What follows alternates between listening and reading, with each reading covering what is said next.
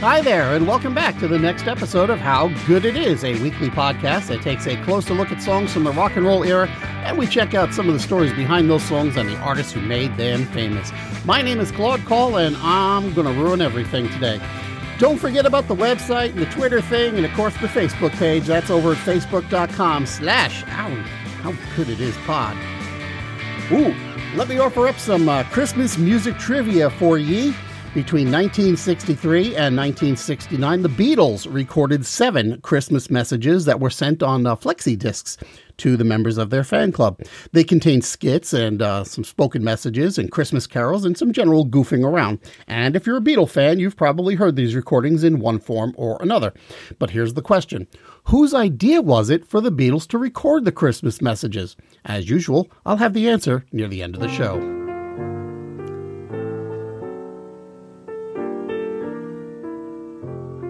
So it's the holiday season, which means radio stations everywhere are pouring on the holiday tunes, and some of them have even gone all Christmas all the time, which wouldn't necessarily be a bad thing if they could manage to open up the playlist a little bit. After all, the Christmas song canon is still relatively small, and it's not a bad thing to hear several different renditions of each song. But that's the old guy in me talking, and it's not what this episode is about. What it is about, however, is that there are a bunch of Christmas songs that aren't really about Christmas at all, but they've become so linked to the holiday that as soon as you hear it, you go, oh, Christmas song. So, we're going to take a look at just a few of the songs that have been associated with Christmas that aren't really Christmas songs.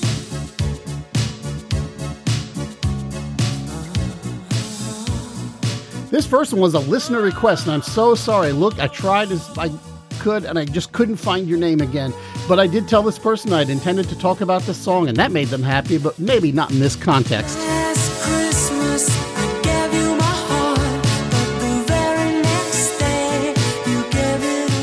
Wham's Last Christmas isn't so much about Christmas as it is about a failed relationship. It's just that Christmas time is when the whole thing came unraveled. So those two words, Last Christmas, is the only thing that mentions Christmas. Andrew Ridgeley says that he and George Michael had just eaten at George's parents' house and they were just hanging out watching TV when George went upstairs and stayed there for about an hour. When he came back down, he had the opening and the chorus for the song. Now, this is kind of interesting. In the US, the song didn't chart at all when it was first released because it was a promotional single that wasn't commercially available. In the UK, however, it was huge, and it remained so with 2 million sales and counting, but it only got to number two when it was released in 1984 because the Band Aid track, Do They Know It's Christmas, kept it out of the top spot. So, Last Christmas is the biggest selling single in the UK not to reach number one there. And I should mention that, like Do They Know It's Christmas, the royalties from Last Christmas were donated to help with the famine in Ethiopia. Meanwhile, here in the US, the record finally did reach the Billboard Hot 100 just a couple of years ago, about two weeks after George Michael's death on Christmas Day in 2016. An effort in the UK to get it to number one that same year failed, and it once again peaked at number two. And it finally cracked the Billboard Top 40 during the week of December 15th, 2018, when it went to number 34. And for the week of December 22nd, 2018, it climbed to number 31. The video, part of which was shot in Switzerland, has cameo appearances from their backup singers, Pepsi and Shirley. And you also very briefly see Shirley's boyfriend, Martin Kemp. Kemp, if you didn't know, is the bass player from Spandau Ballet.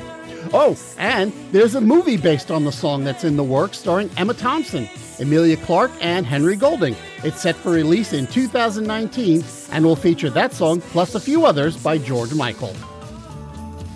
Merry Christmas, ladies. Merry Christmas, Mr. Bublé. Are you ready to sing a little jingle bells? Yes. Jingle bells, jingle bells, jingle all the way. Jingle Bells is probably one of the most common American songs in the world. It was written in 1857 and it was originally published as One Horse Open, open wow, One Horse Open Sleigh, but it really wasn't meant to be a Christmas song.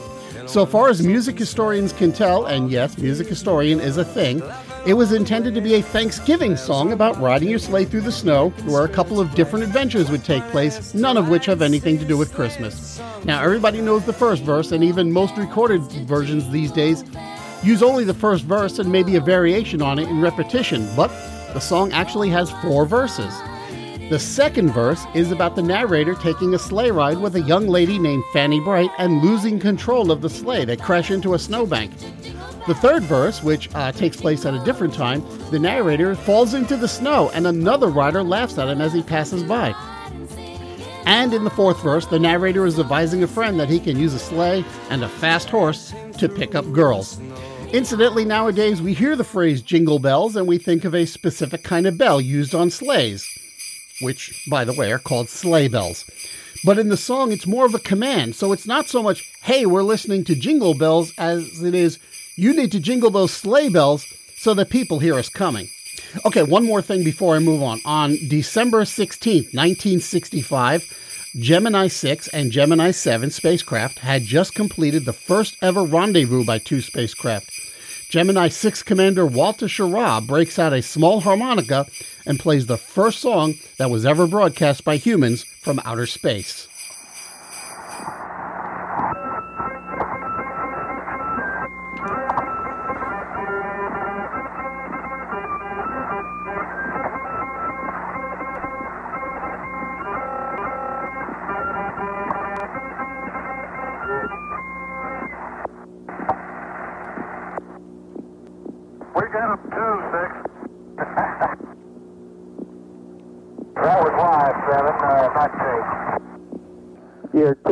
Six.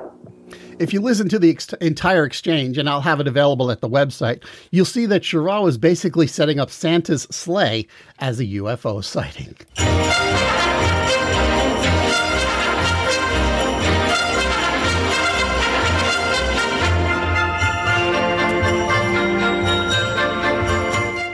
Speaking of sleighs, Leroy Anderson wrote Sleigh Ride in 1946 as an instrumental piece. What's more, he started writing it in the month of July during a heat wave in Woodbury, Connecticut, where he, his wife, and his 18 month old daughter were spending the summer.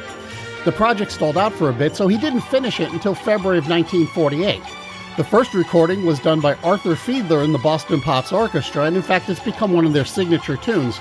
Uh, they recorded it in May of 1948, and Anderson himself recorded it in 1950. That's what you're listening to now, and for my money, it's the definitive recording of this song.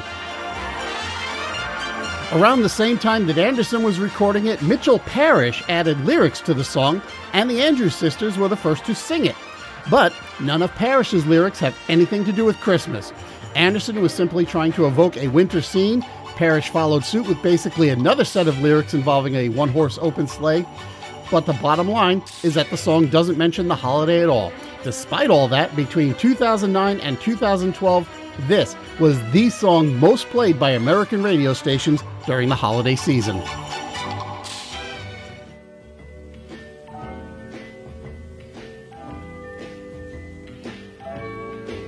Oh, the weather outside is frightful, but the fire, it's so delightful. And since we've no place to go, let it snow, let it snow, let it snow. Let It Snow was written by Sammy Cahn and Jule Styne in 1945, and it was first recorded by Vaughn Monroe.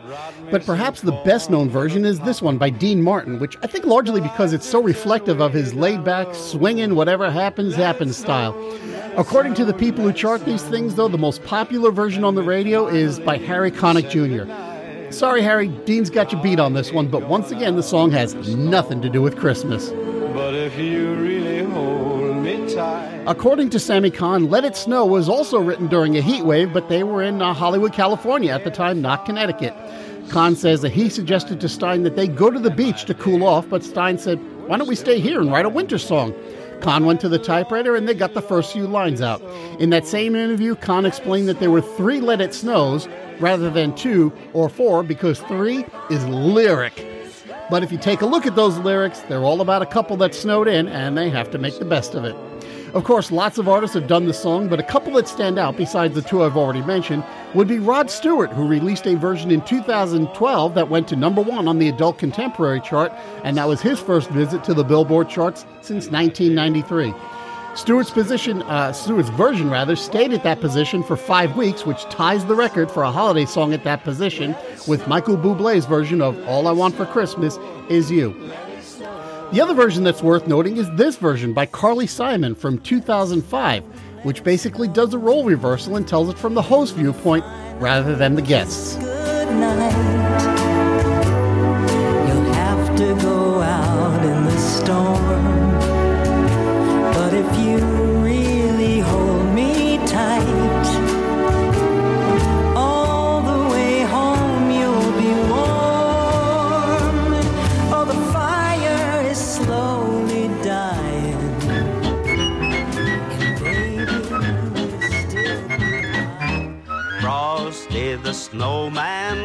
Jolly happy soul with a corncob pipe and a button nose and two eyes made out of coal. Frosty the Snowman was written in 1950 specifically for Gene Autry to be a follow up to his earlier hit from the previous year, Rudolph the Red-Nosed Reindeer. It was that same year that Jimmy Durante recorded his own version, and while both versions peaked at number 7 on the charts, it's Durante's version that gets more attention these days, almost certainly because of the Rankin Bass cartoon that set up Durante as the story's narrator. However, there is another cartoon version that was put together by United Productions of America in 1950. It's only three minutes long and it uses a different version of the song, but it's been airing in the Chicago area every single year since 1955. At any rate, it's a story about a magic hat that brings a snowman to life, and he dances and plays with children, and eventually the sun makes him run to the village until the local police officer gets him to stop. Well, briefly, anyway. And that's about it. Once again, there's zero mention of Christmas, and the song disappears long before the winter weather does.